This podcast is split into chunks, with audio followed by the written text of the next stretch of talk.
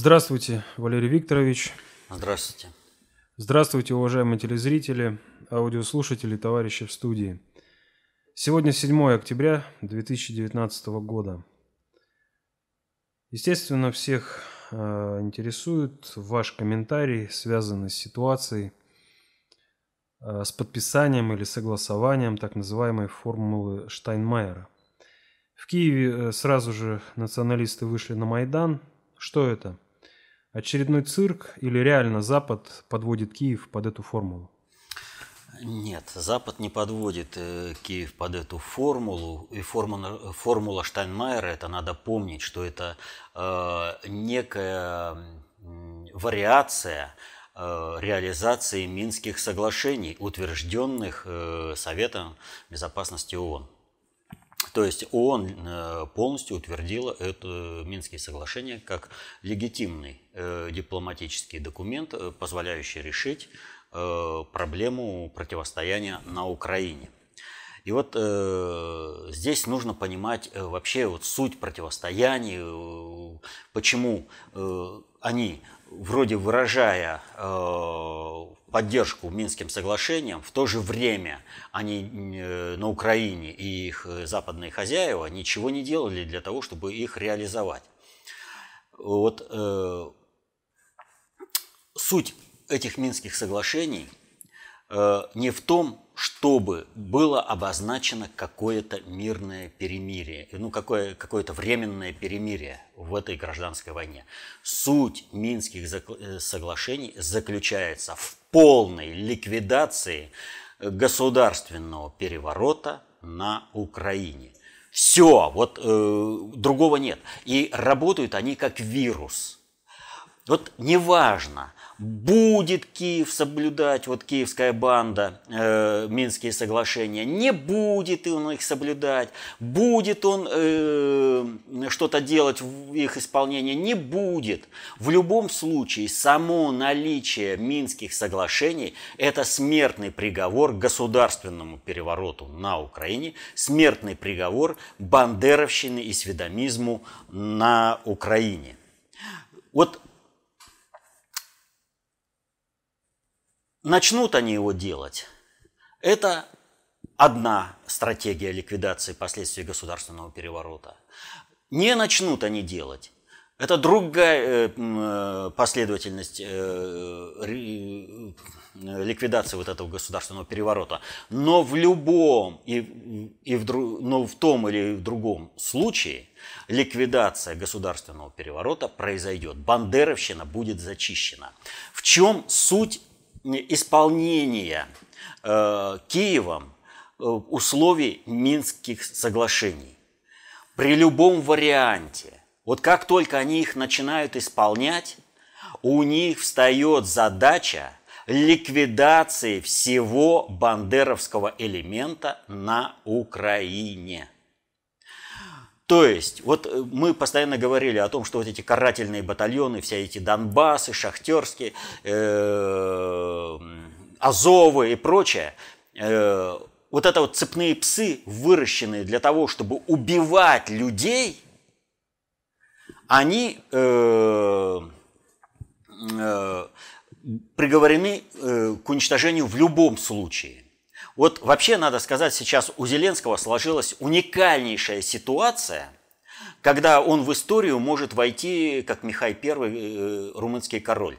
Когда тот арестовал Антонеску, и э, в результате этого Румыния превратилась из э, пособника гитлеровской Германии в одного из участников антигитлеровской коалиции, за что и получил от Сталина Э, король Михай, э, орден Победы. Э, хотя Румыния как государство это псевдогосударство, это абсолютно проектно-конструкторское государство, но политический эффект от этого решения был большой и, в общем-то, будущее Михая при всех этих возможных вариантах, оно самое светлое, что можно только представить. Так вот, что сейчас у Зеленского – у Зеленского для того, чтобы реализовать Минские соглашения, есть хороший вариант обратиться за помощью э, в реализации этих Минских соглашений к Луганской и Донецкой республики. Для того, чтобы они своей массой силы обеспечили государственность на территории Украины. Э, повторю, Луганская и Донецкие республики являются единственными легитимными правоприемниками украинской государственности. Киевская банда никакой э, суверенностью своей государственности не обладает. Это государственность Соединенных Штатов на территории Украины. Поэтому э, Зеленского так спокойно Трамп и слил э, с этими телефонными переговорами. Так вот, суть заключается в следующем, э, что сейчас для имплементации вот этих Минских соглашений Зеленскому самый оптимальный вариант – скомандовать войскам не сопротивляться э, э, армии ЛДНР, а Э, более того, вступить в подчинение и совместными усилиями ликвидировать карательные батальоны. Но это как бы вариант такой. Э, будет, не будет и фантастический. Хотя, в принципе, он очень возможен. Очень возможен. Но вот другой вариант, его избежать просто невозможно, если э, киевская банда киевский режим, установившийся после государственного переворота, начнет реализовывать Минские соглашения. Это зачистка бандеровского элемента силами э, э, государственности Украины.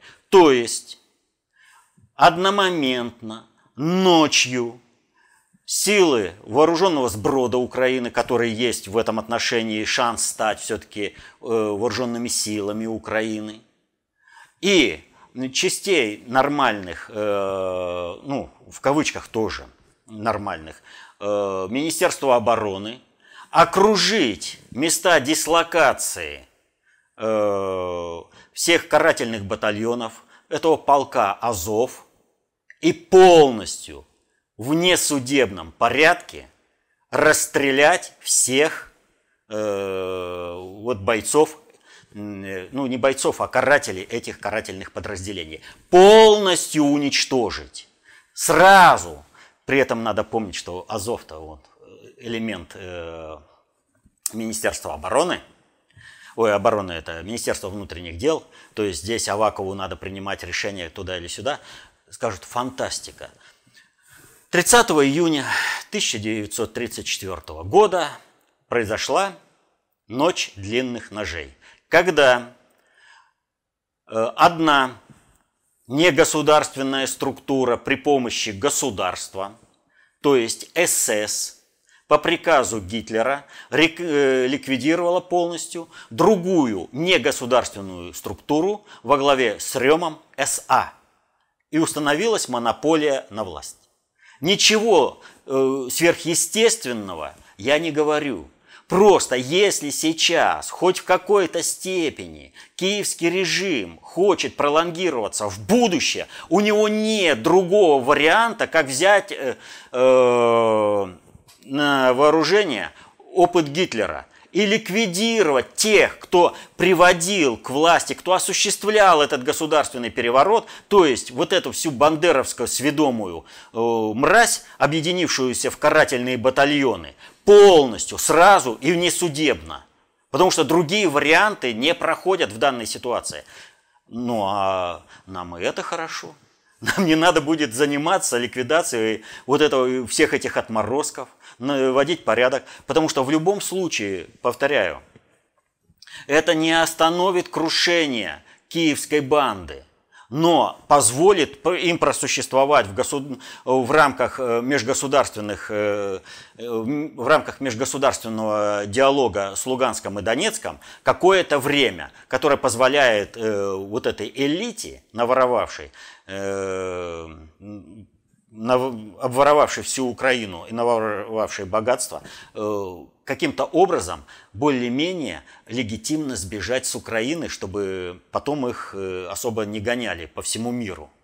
Вот для, э, чтобы элита смогла это сделать, наворовавшая, тот же Коломойский, который создавал, например, Донбасс, да, для того, чтобы иметь возможность спокойно жить на э, Западе со своими награбленными капиталами, когда Укра... государственность Украины будет восстановлена на основе Минских соглашений и установлена на основе государственности Луганской и Донецкой республики, вот чтобы Коломойский мог с, с этими награбленными богатствами э, хоть как-то жить более-менее приемлемо, а не прятаться по норам, по разным, он сейчас обязан уничтожить все карательные батальоны, всех перестрелять, вот этих, всех перерезать карателей, которых он создал, руками других своих карателей. Но это логика, это, повторю, пример э, такой есть в исторический. Можно его изучить и посмотреть, э, насколько это соответствует э, тем же политическим требованиям на Украине. То есть нет у них другого варианта. Ну а если они сделают сами эту э, грязную работу, перебьют всех, кого они вырастили, для того, чтобы те убивали русских, да, ну это ж только лучше. Это не надо будет э, э, армии э, ЛДНР э, заниматься вылавливанием всех этих бандеровцев по всем этим схронам. Поэтому и говорю, внесудебно, быстро и одномоментно ночью. Нужно ликвидировать. Вот если Луганская, Донецкая республика, это, если Минские соглашения выполняются, и э, киевская банда хочет как-то себя продлить в будущем, и им нужен диалог э, с э, Луганским и Донецком, у них нет другого варианта, как ликвидировать карателей. Всех сразу и под корень. Вот. Если же они этого не делают, э, то они рушатся по другому сценарию. И вот э, здесь еще масса, много такой вот информации по Минским соглашениям, по возможностям применения, но это, к сожалению, еще рано озвучивать. Это вот, вот понимаете, какая ситуация?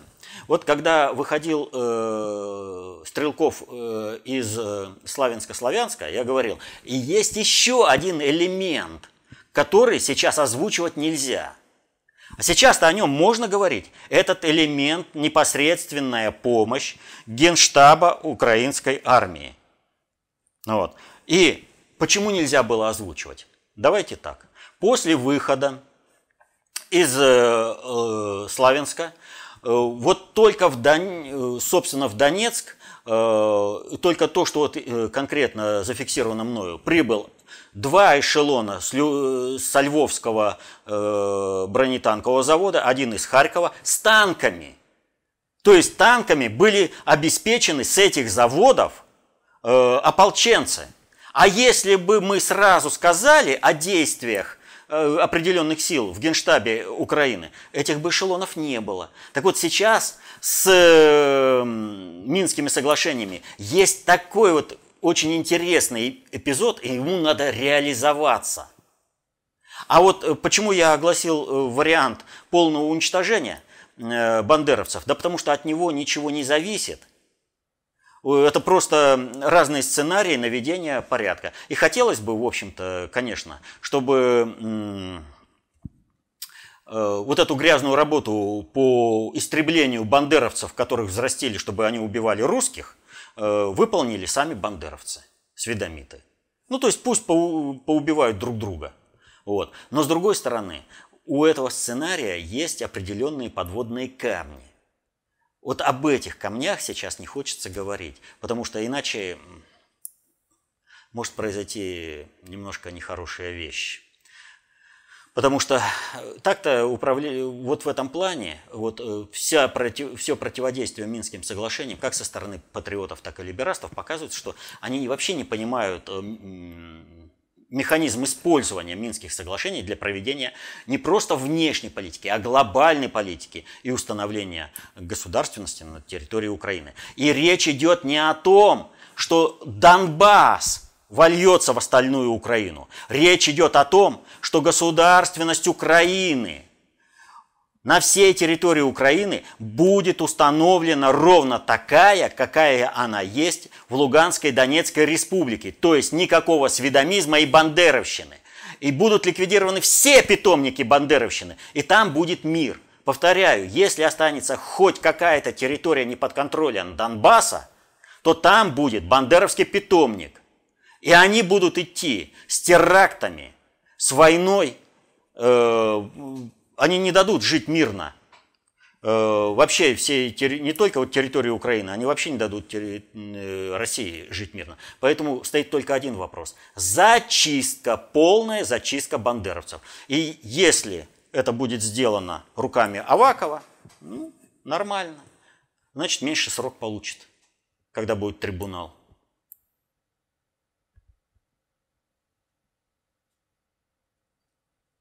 Следующий вопрос от Андрея.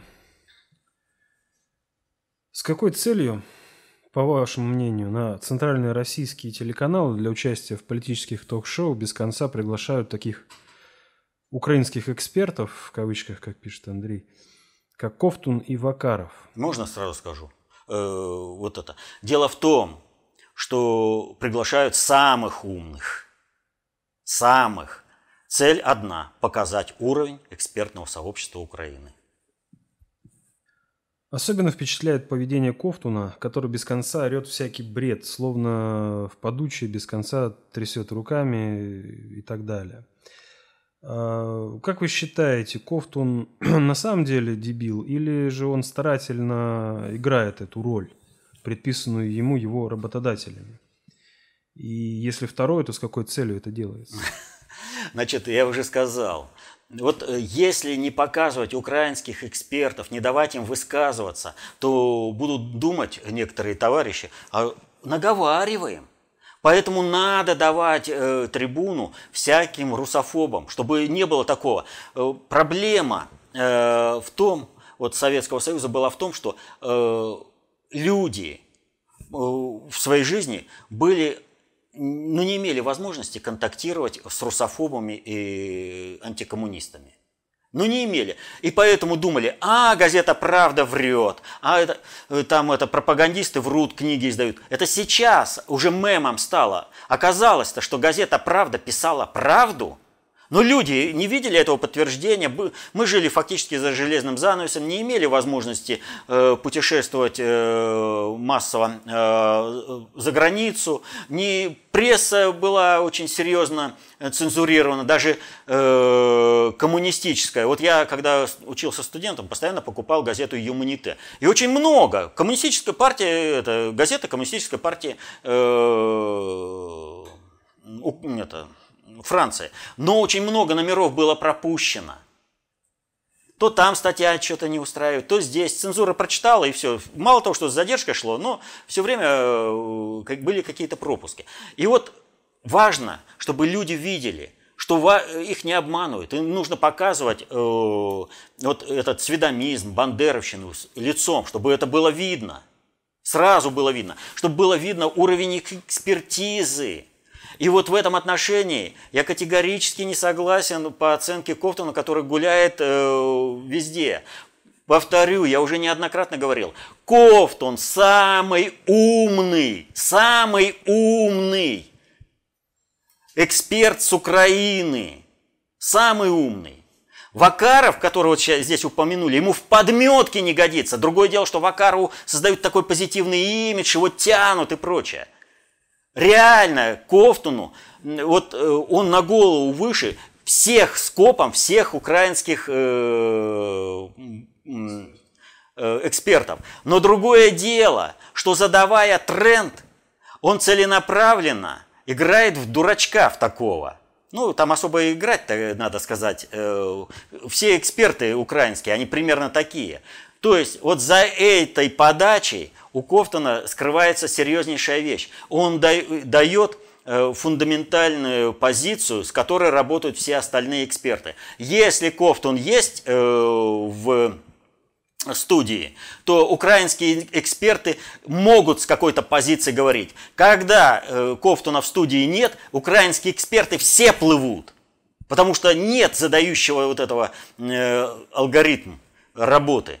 Э, нет э, человека, который создает базис, с которого работать.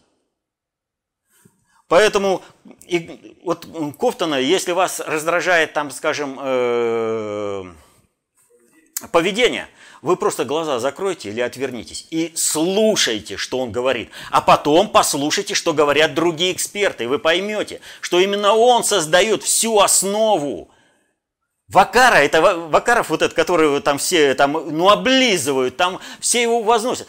Да вот, вот когда вы послушайте Кофтуна по этой проблеме и Вакарова, и вы поймете очень серьезную вещь.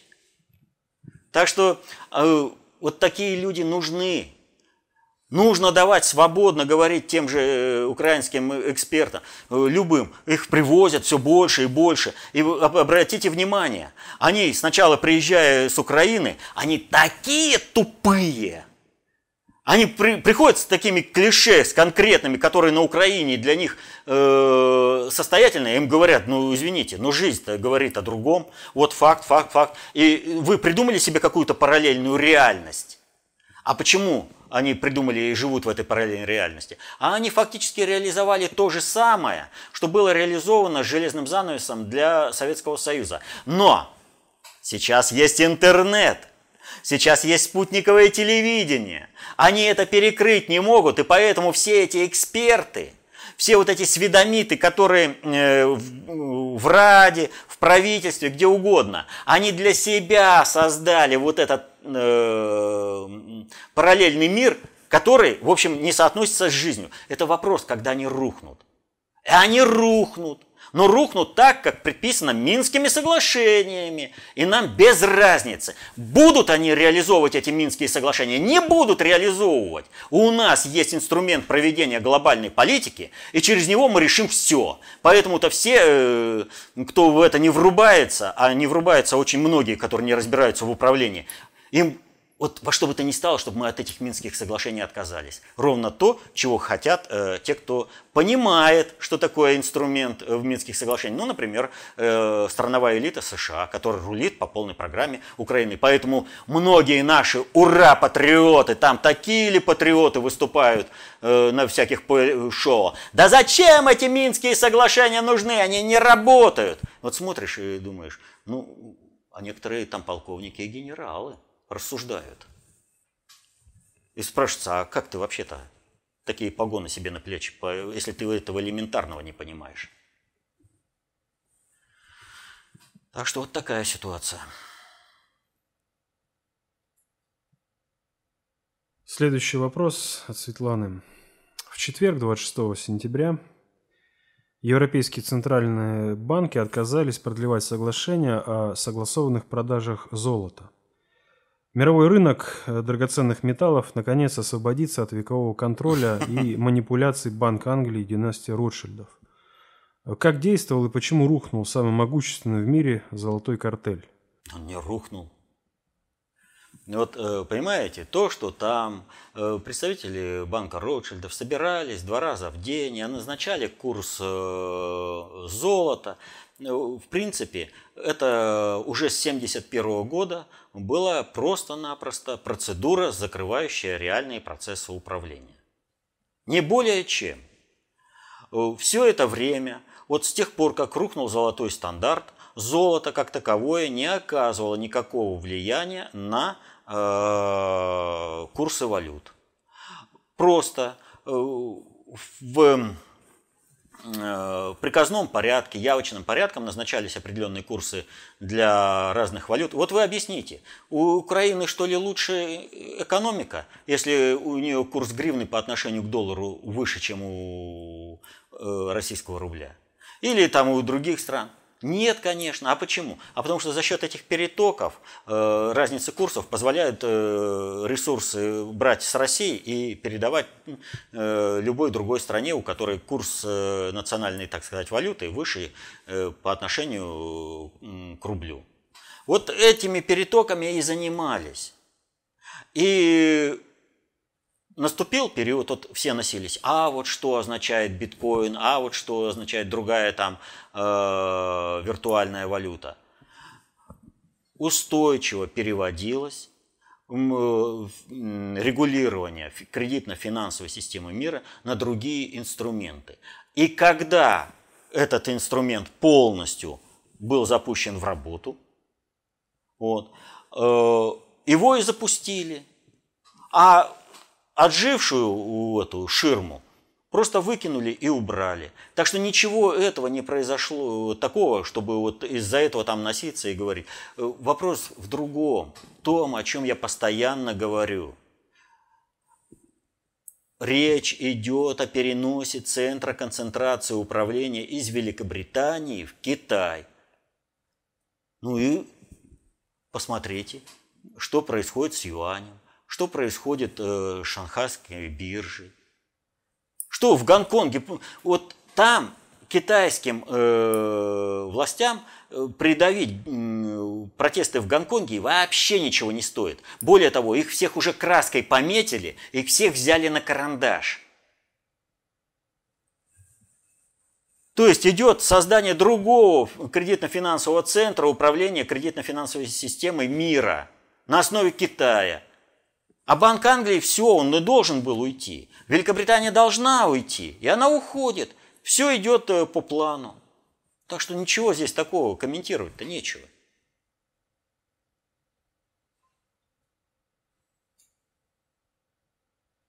Тогда к следующему вопросу от Станислава Игоревича из Москвы. Валерий Викторович, э, вы утверждаете, что Жириновский и все ЛДПР по-животному ненавидят Россию и русских? Не все ЛДПР и не все э, э, сторонники ЛДПР. Вот это не надо вот так вот. А про, про Жириновского, да. А как же тогда объяснить их объективно полезные для государства и народа законопроекты, которые почему-то до сих пор не приняты? Такие как э, давно напрашивающаяся национализация ЦБ, запрет на национальные республики в России, аналогов Финляндии в Российской империи и всех национальных СССР в СССР, многоженство до четырех жен, э, возвращение в цензурный оборот рабоче-крестьянского диалекта русского языка и так далее. А может, вы, работая с ним, научили его родину любить? А, поэтому он так э, люто ненавидит большевиков, что его аж начинает трясти сразу, как только про большевиков э, и их роль в истории России, которые спасли Россию, реально спасли. Э, аналитическая записка «Большевизм. Естественно, основа». Это там маленькая, маленькая толика информации о деятельности большевиков. Вот. Значит, э, нужно понимать управленческую роль ЛДПР. А, и эту управленческую роль, в общем-то, неоднократно э, озвучил, ну, например, Соловьев. Он говорит, вот как не возьмешь, вот по какой теме э, за Россию у Жириновского есть, против России у Жириновского есть. Кто хочет, э, кто чего хочет, тот там и выберет э, у Жириновского. Вот. Управленческая роль партии ЛДПР заключается в том, чтобы вбрасывать в общество ту или иную идею, на основе которой, э, на реакции на которую потом будет осуществлено управление. То есть, если нужно вбросить какую, реализовать какую-то идею, через ЛДПР вбрасывается – эта идея в общество, она э, э, резонирует. Э, те, кто проводил эту идею, смотрят и решают. Так, вбрасываем в первозданном виде. То есть принимаем законы в первозданном виде. Нет, сейчас мы должны откорректировать там, там, там, поставить такие, такие-то, принять такие-то, такие-то решения. Нет, сейчас мы отказываемся, общество к этому не готово, к этой идее. Это один аспект. Второе. Почему-то считается, что если закон написан, то он написан ровно так, как нужно. На самом деле э, наименование закона и его содержание могут э, существенно расходиться. И многим может и не понравиться те самые аспекты, о которых э, было сказано. Что касается Жириновского. Жириновский сейчас э, пытается как бы отработать э, ту ситуацию, когда через ЛДПР были проведены парламентские слушания по концепции общественной безопасности. Ровно то, концепцию общественной безопасности, которую ненавидят все враги России. Люто ненавидят.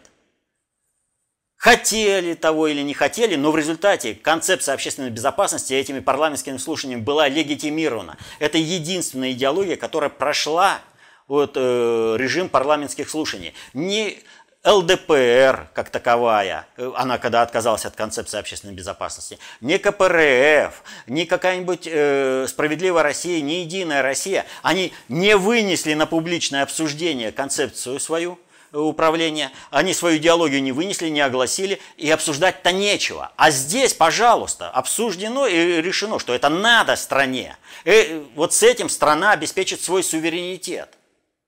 Но врагам России это не надо, и поэтому была организована массовая травля, массовая клевета на концепцию общественной безопасности, когда начали э, совершенно, ну, нашлись такие, э, которые э, и за доллар родину продают, они поспешили и объявлять экстремистскими, вносить в экстремистские списки, ну это вот всякие там прокуроры, судьи, они что, не понимают, что они делают? Прекрасно понимают, но они находят подонков и мерзавцев с какими-нибудь там степенями, которые э, в той же ненависти к России готовы сделать любое заключение, что вот это является каким-нибудь там экстремизмом. Это. Ну, ну просто вот э, враги России сопротивляются. И он, э, Жириновский, поставлен в условия, когда он вынужден постоянно за это каяться. Вот поэтому он особо ненавидит концепцию общественной безопасности. Потому что ему постоянно нужно доказывать, что он вот весь из себя буржуйский, буржуинский, что он для демократической партии, то бишь страновой элиты Соединенных Штатов, ничего не пожалеет. В том числе он участвовал в полной дискредитации Трампа. Вот. Так что э, надо понимать простую вещь, что вот какой-то позитив э, у ЛДПР в обществе связан именно с тем, что у ЛДПР в силу вот этого инструментария, что они вбрасывают вообще все в общество, чтобы это резонировало, у них можно найти очень большой спектр различных э, законопроектов. И, соответственно, этому образовывается какая-то такая тусовка, которая поддерживает ЛДПР на основе выбранных, произвольно выбранных э, каких-то законопроектов, которые двигает ЛДПР. Вот и вся суть. А что касается Жириновского, и что он, у него животная ненависть, так это обыденное дело для всей элиты. Надо понимать простую вещь, что нельзя человека поставить э, во главе э, страны того, который не будет вот на таком вот животном уровне ненавидеть Россию. Потому что если он не будет так ее ненавидеть, как это ненавидят Шувалов, Медведев, э, Чубайс, э, да, масса всего, то тогда у него может проснуться совесть, где-то он пожалеет Россию, людей русских пожалеет и не будет их уничтожать, грабить страну во имя западного хозяина. А если он будет ненавидеть на животном уровне, вот все, ненависть просто, вот одно Россия для него это как красная тряпка для быка. Все, ненависть сразу просыпается, я все сделаю, чтобы уничтожить. Вот, ну как вот Медведев, например, вот был э, день учителя, да? Вспоминаем. Учи, в прошлом году, например, да, в этом году Э, это отдельно и требует большого разговора, но тоже э, пропитано ненавистью к учителям и к России. Поздравления э, у Медведева. Но в прошлом году, вот, чтобы вас также оплачивали достойно. Он учителям советует. Это что, достойная оплата у учителей? А Медведев определил, образование – это услуга. И он говорит, хотите денег – в образование не ходите. А что такое образование? Образование – это естественная функция социального организма любого общества. Без образования общество не существует как целостность. Без образования нет возможности э, обеспечивать общество кадрами, необходимыми, чтобы оно существовало. Это вот как для организма, если не будет сердца. Сердце, оно указывает, оказывает услугу организму? Нет.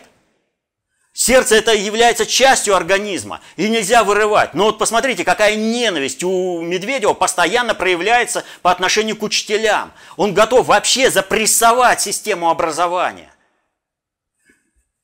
Посмотрите, что у нас делают налоговая инспекция, например. Они изымают деньги из экономики страны, а в экономику не вбрасывают, разоряют э, полностью э, производство, закрывают чтобы обрушить производство в стране.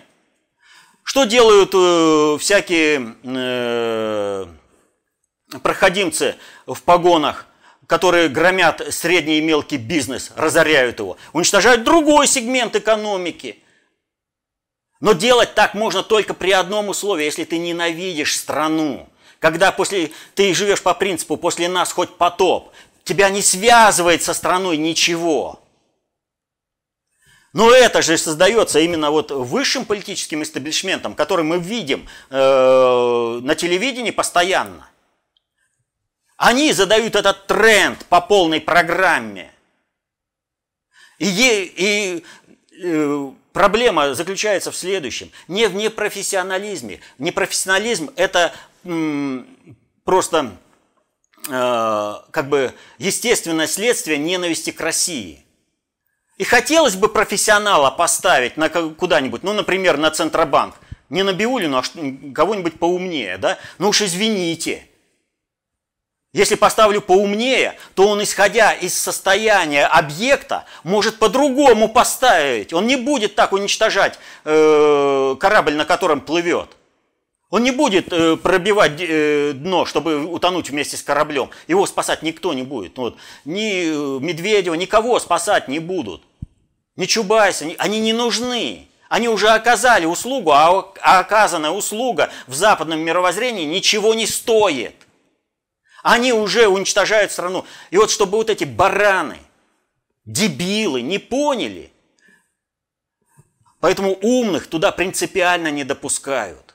Умные не нужны, умные будут соображать, и тогда они могут что-то делать для страны. А вот чтобы они для страны ничего не делали, то вот туда наверх целенаправленно поднимают тех, которые э, на уровне животной ненависти, неприятия России и русского работают. И посмотрите, как э, Жириновский, э, как вообще на все реагирует. Вот только скажешь большевизм, а большевизм естественная основа России – Напомню, великий князь Александр Михайлович был большевиком. Граф Игнатьев были большев... был большевиком. И еще масса действительных патриотов России. А эти ненавидят, но Троцкого зато. Вот Троцкого им. А что, конечно, Россия хворост в пожаре мировой революции. Зачем здесь что-то создавать? Зачем нам что-то здесь нужно делать? Политика военного коммунизма и вперед на штыках нести освобождение всем остальным. Ровно как это э, революционная Франция делала. Так что э, Жириновский это всего лишь э, один из тех представителей высшего истеблишмента нашего. Его даже элиты не назвать. Если только в кавычках. Вот. А чтобы там оказаться, чтобы быть наверху, нужно верно служить интересам Соединенных Штатов в лице э, страновой элиты США. Страновая элита США, она не понимает, что сохранение США в прежнем виде влечет э, к полномасштабной катастрофе цивилизации на планете Земля. Не понимает и требует вот таких поступков по сохранению собственного доминирования э, от э, страновых элит – так называемых, в других странах. И вот здесь-то и необходимо, чтобы были дебилы, полные, круглые идиоты на управленчестве. Потому что умный может осознать, что он делает, и остановиться, потому что он будет видеть гибель. А Силуанов, Набиулина, этот э, Орешкин, чего они видят? Они, они вот такие глаза и быстрее служить своему американскому хозяину. А что там после них будет? Что они погибнут вместе с Россией? Нет, они даже не понимают этого. Не понимают. Так что вот такая ситуация. Это вот не только по Жириновскому и по ЛДПР, а вообще. То есть основной, основной принцип вот этих либерастных элит, либерастов вообще, Это ненависть к России. А соответственно этому полный непрофессионализм в области, в которой они занимаются. И поэтому Путин э, старается экономику сохранить, так э, э, они, естественно, начинают эту экономику уничтожать там, где Путин не может закрыть сейчас. Поэтому Путин сколько говорит, ну не надо э, уничтожать мелкий и средний бизнес. Ведь вы уже чего? Хватаете просто так человека, садите в тюрьму, уничтожаете его бизнес, а потом в лучшем случае выпускаете. А нет, просто неправосудно осуждаете, человек ни за что, ни про что сидит в тюрьме. Тысячами вынуждены каждый год освобождать людей, которые смогли доказать, что дело против них абсолютно с нуля э, сфальсифицировано. Сфальсифицировано ровно для, одного, для одной цели – засунуть человека в тюрьму. Иногда это делается вовсе не потому, что нужно забрать бизнес, а просто чтобы проявить, а я могу человеку судьбу сломать. Ну, хочется следователю это сделать. Вот он хватает человека с улицы и просто так сажает. Говорю о конкретных примерах.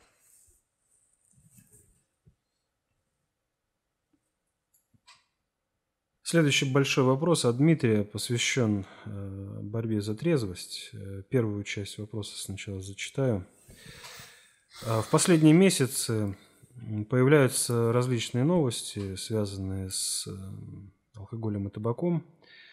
А, в частности, одни представители власти предлагают меры по отрезвлению страны, другие им противостоят. И проблема с трезвостью в России есть, э, в борьбе за трезвость, но решительных действий для отрезвления страны власти не предпринимают.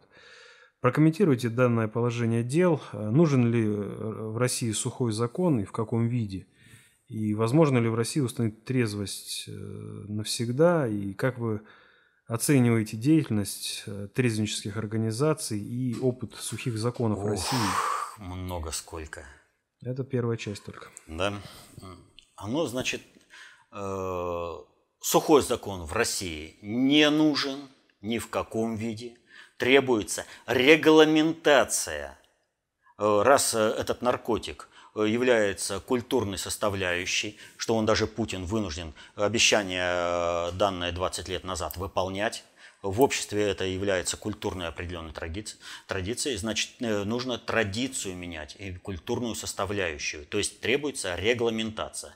А вот на основе этого можно э, обеспечить абсолютное трезвое состояние всего населения России. Когда люди будут целенаправленно сами отказываться от э, употребления э, э, вот этого наркотика, алкоголя имеющийся опыт установления э, сухих законов э, показывает, что эти законы, их э, ввод всегда ведет к социальным катаклизмам и к напряжению, которое потом используется для разрушения государства или его перестройки. Даже э, вот последняя большей частью относится к э, Соединенным Штатам и к э, закону, сухому закону, а первые вот, к разрушению государства – это революция 17 года, это крушение Советского Союза 91 года. Сухой закон царский и сухой закон э, да, Горбачевский. И в том и в другом случае были э, насильственно навязываемые насильственно навязанный отказ э, от э, алкоголя со стороны правящих кругов вызвал социальное напряжение, неприятие этого. Люди не поняли этого. Да, в какой-то степени вот насильственный отказ э, привел к тому, что произошло оздоровление общей жизни общества. Но если ты что-то убираешь, ты должен дать что-то взамен. Ты должен людям обеспечить, вот почему все программы там кодирования и прочее не помогают людям пьющим, а потому что у них нет содержательной части жизни. Они не могут заместить э, в своей обыденной жизни алкоголь чем-то созидательным. Общество это не предлагает в своей культуре. Оно не дает возможности переключиться э, человеку. И поэтому, а вот тебе сейчас там вошьют, там тебя сейчас закодируют, и он под страхом Страх его в какой-то степени удерживает, но до поры до времени, а потом начинает это, страх преодолевается, и это все используется э, для того, чтобы разрушать э, общество. То есть, смотрите, и э, в царском случае, и в советском случае, Горбачевском э, случае, что привело? Временный отказ от алкоголизации, сжали напряжение, и потом что? Наоборот, всплеск и распространение употребления нар... Э, вот этого наркотика, алкоголизации. Просто вот всплеск. Э, Сталин менял культуру. Он строил парки, парки культуры отдыха. Он развивал э, культурный досуг э, всего населения. Была художественная самодеятельность, были кружки по интересам. Все это развивалось, развивалось, развивалось. И бабах, что происходит после Сталина? А после Сталина снова начинают вводить водку в оборот, а чтобы водку потребляли, сворачивают культурные возможности самореализации населения э, э, в э, СССР. И дело в застойные и запойные дошло до того, что без алкоголя не решалась никакая задача. А если ты пришел к кому-то в гости, вот просто заглянул, да, ну как не выпить? И алког... Э, пошло полномасштабное пьянство. Для этого потребовалось потрясение 90-х годов, когда не было денег даже для того, чтобы поесть. И одни спились, а другие э, пошли э, как минимум к умеренному потреблению алкоголя. И поэтому естественно, что алкоголь, он используется для того, чтобы манипулировать обществом. Для того, чтобы э, заведенные фанаты пошли громить э, э, после футбольного матча все окружающее, что нужно сделать? Правильно, нужно разрешить продажу алкоголя, э, даже пива, э, на э, стадионах. И тогда все будет нормально.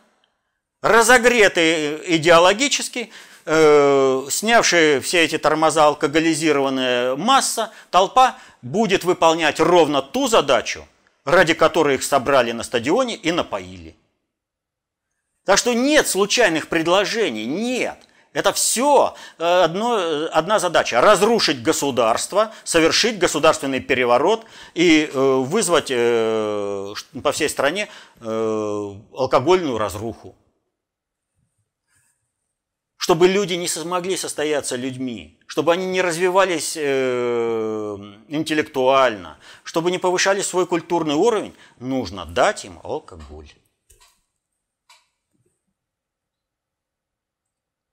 И вторая часть вопроса от Дмитрия. Э, в последнее время активизировались все эти трезвенческие движения, э, которые выдвигают идею выноса торговли алкогольными и табачными ядами за пределы населенных пунктов – так вот, э, у него несколько здесь под вопросов. Кто эти люди? Патриоты или безумные фанатики? Чьи интересы они представляют? Простого народа или крупного табачного алкогольного бизнеса? Может быть, э, цель этих трезвенников – позлить людей и Майдан в России? Или все-таки эта мера отрезвит общество и повысит меру понимания людей в происходящих процессах в жизни? Повторю, простые запреты никогда не приводили к позитивному результату. Никогда. Более того, всегда запрет сопровождался с расшатыванием государства. То есть вы запретили продажу в определенное время. Вспомните Советский Союз. Э, запретили э, регламентированно продажу алкоголя, но зато у таксистов можно было купить круглосуточно. Но дороже, в два, в три раза дороже. У таксистов всегда можно было купить. Э, происходит другой запрет. Появляется самогоноварение. Э, появляются точки, которые начинает кто-то торговать э, вот в таком отношении, то есть спекуляция этим алкоголем. А все это разрушает государство – все это разрушает государство. Никакими э, системными работами, э, скажем, правоохранительных органов, которые, в общем-то, и сами-то не прочь э, сотрудники выпить культурно. Они, но они же понимают, что вот э, как это прикольно. Э, ирония судьбы или с легким паром. Ну ведь смешно, да? приехал э, э, пьяный, разрушил э, чужие отношения, а что там выстроится, непонятно, но всем же смешно. Вот пока это будет смешно, пока это будет присутствовать в массовой культуре, простые запреты не сработают. Они, более того, будут направлены против э, государства и против людей, которые хотят, э, э, чтобы в стране был трезвый образ жизни. То есть их заставляют работать против самих себя. Все трезвнические движения должны бороться не за запреты, чего бы то ни было, а за возможность расширения культурного уровня всего населения для того, чтобы предоставить населению другие способы самореализации, а не алкоголизироваться, не наркотизироваться. Вот э, пусть э, больше занимаются вопросами э, туризма, э, ну, я не знаю, там еще э, вариантов же огромное количество здорового образа жизни – Э, э, там моржевание, вот как, или еще там разные варианты. Масса всего. А вот когда у человека есть э, занятие по интересу, его уже не заставишь пить. Ему неинтересно будет это. Он теряет время, которое отрывает от, э, от его интереса. И более того, он получает головную боль. А зачем ему это надо будет, если он будет заниматься интересующим его делом? и от которого он будет только видеть мир в более, более ярко и красочно. Поэтому у нас и стараются-то маргинализировать все трезвенническое движение, свести их только на запреты, э, только чтобы они помогали наращивать общее эмоциональное, социальное напряжение в обществе.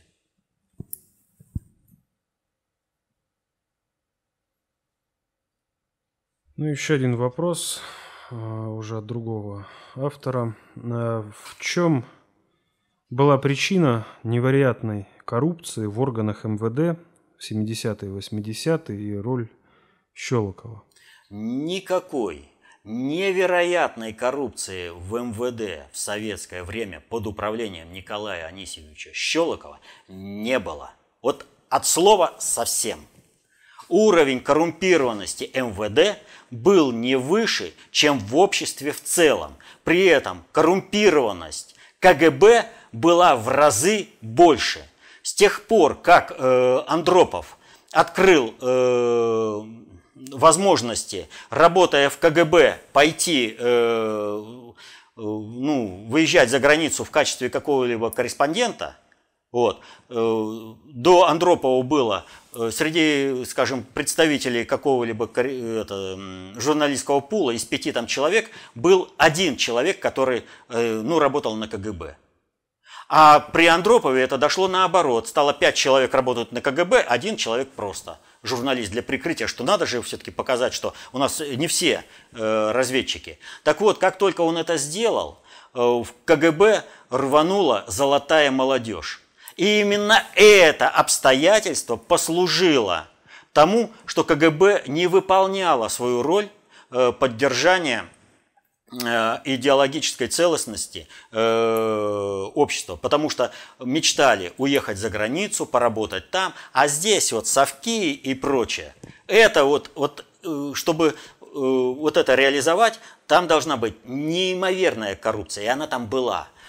Что касается МВД, да, э, милиция работала со всем населением. И вот эта низовая коррупция, она была, бросалась в глаза, ее было видно.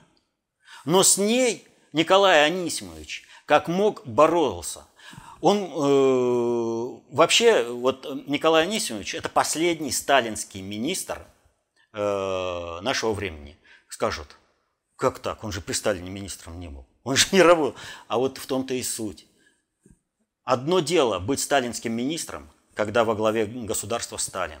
А другое дело быть сталинским министром с принципами э, сталинскими, с отношением к людям э, сталинским, э, к своим сотрудникам э, сталинским в другие времена, когда уже идет полная дискредитация советского образа жизни и э, Э, идет э, подготовка к крушению Советского Союза. И борьба КГБ и МВД связана именно с этим.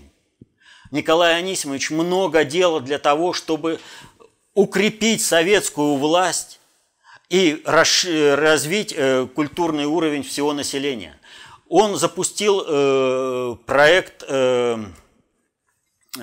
культурный по кинофильмам и по художественной литературы, по, вообще по работе с населением. Он ввел впервые в мире профилактику преступлений. И он, у него нововведений в, в работу милиции огромное количество, и многие до сих пор э, вот к ним придется вернуться, потому что к ним можно вернуться только при идеологической целостности общества. А когда у нас капиталистический рай и нет идеологии, то эти инструменты не работают. Но даже э, когда капиталистические страны используют те или иные э, формы и методы, э, советской милиции, у них там более-менее идеологическая целостность, они там не работают, потому что эти механизмы направлены для защиты людей, а не для их подавления. И э, цель-то э, переименования милиции, которую осуществил э, Медведев в полицию, была в том, чтобы не было у народа своего механизма защиты, а был бы инструмент у элиты по подавлению сопротивления народа. А это делает полиция, а милиция это все-таки вооруженный народ. Это э, пусть э, как бы проблем в милиции было много, но сохранялась сама основа противостояния олигархическому диктату, и беспределу оккупационных войск э, со стороны э, Соединенных Штатов или других, которые, в общем, осуществляет Медведев и ему подобные. Так вот, э, как он занимался своими сотрудниками? Он повышал их культурный уровень, он повышал их э, профессиональный уровень. В журнале «Советская милиция» при Николае Анисимовиче публиковалась грамотная подборка э, материалов которая позволяла развивать аналитические способности сотрудников э, милиции.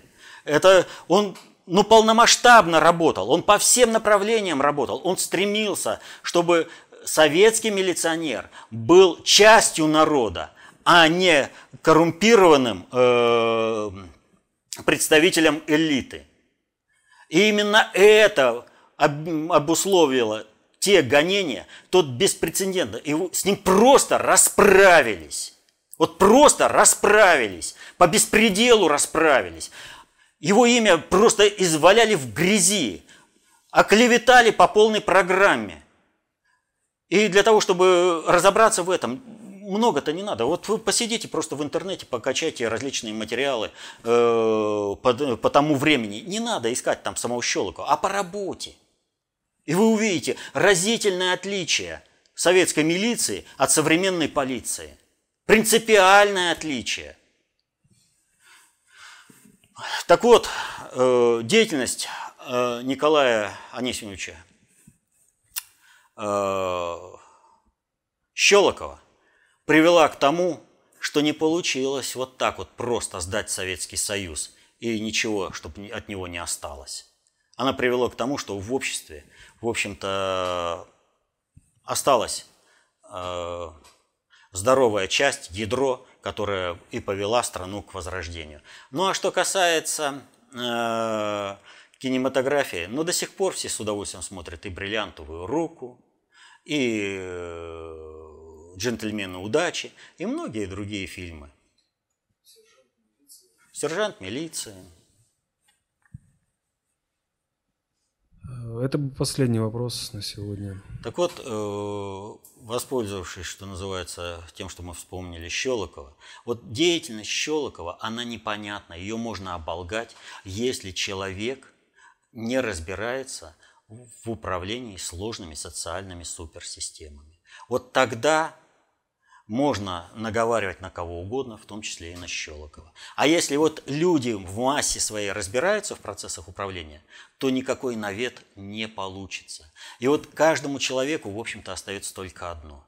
Чтобы защитить интересы своей, своей семьи, чтобы разобраться, какие процессы поддерживать, а какие гасить своей обыденной деятельностью, чтобы разобраться в деятельности любого государственного чиновника или представителя крупного бизнеса, нужно знать, как управляются сложные социальные суперсистемы. Такое знание дается только в одном источнике – в концепции общественной безопасности. Изучайте концепцию общественной безопасности, достаточно общей теории управления, становитесь концептуально властными, защищайте интересы свои и своей семьи. Будьте счастливы. До следующих встреч.